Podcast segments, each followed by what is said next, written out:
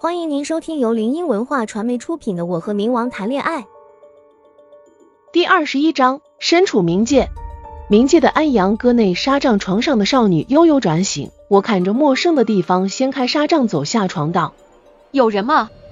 一个身影突然出现在我眼前，我看着他呆愣了一秒后，便叫着跑回床上。他看着我慌乱的样子，笑道：“我不会伤害你的。”我从纱帐中探出脑袋，不讲理道。我怎么知道你不会伤害我？等下你把我骗出来杀掉怎么办？他直接瞬移过来，捏着我的脸道：“你怎么这么可爱啊？”我拍着他的手道：“疼啊，松开！”殿下，两名侍女端着东西进来，欲言又止道。我向他们望去，发现他们长得也不恐怖呀，跟正常人没什么区别嘛。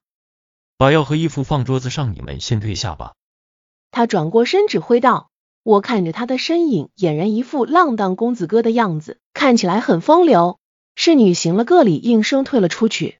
我戒备的看着他，问道：“这是呢？你是？”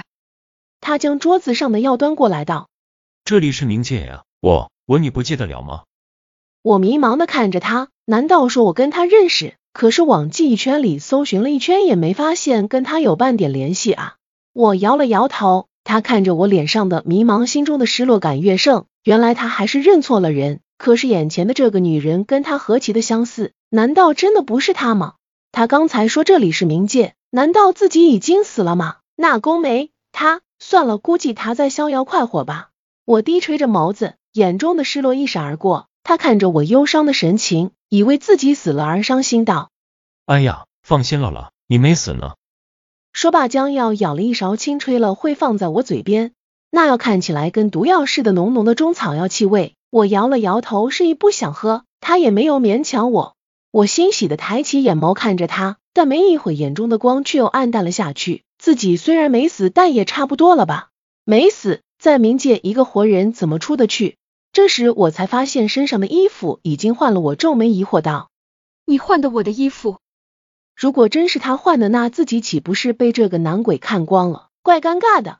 他似是看出我的不悦，谎称道：“哈哈哈，本王的侍女换的。好了，你先休息吧。”话落，他转身就要走出去，却还是不死心，试探道：“白玉儿。”我以为他不是在叫我，我也没有应他，只是觉得这名字很耳熟，很亲切。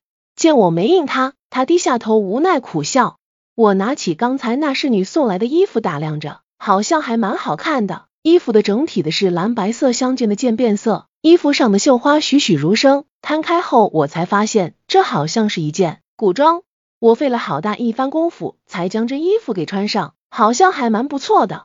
对于新的世界，我还是蛮好奇的。我怀着忐忑的心推开门，以为是一番恐怖如斯的场景，但却不是。只见眼前是条长廊，长廊外是黑色的水塘，塘中漂浮着白的像纸张一样的荷花。看着诡异极了，怎么会有这么白的荷花？只有花不见叶，这里应该是一座大院或者宫殿什么的吧？路上的婢女来去匆匆，让我诧异的是，她们都不是传说那样双脚离地的飘过去，这里好像没有白天，阴风吹过，挂在房檐上的灯笼摇摇晃晃的。我提心吊胆的往前走着，生怕等会跳出个什么鬼来，那就吓死妈了。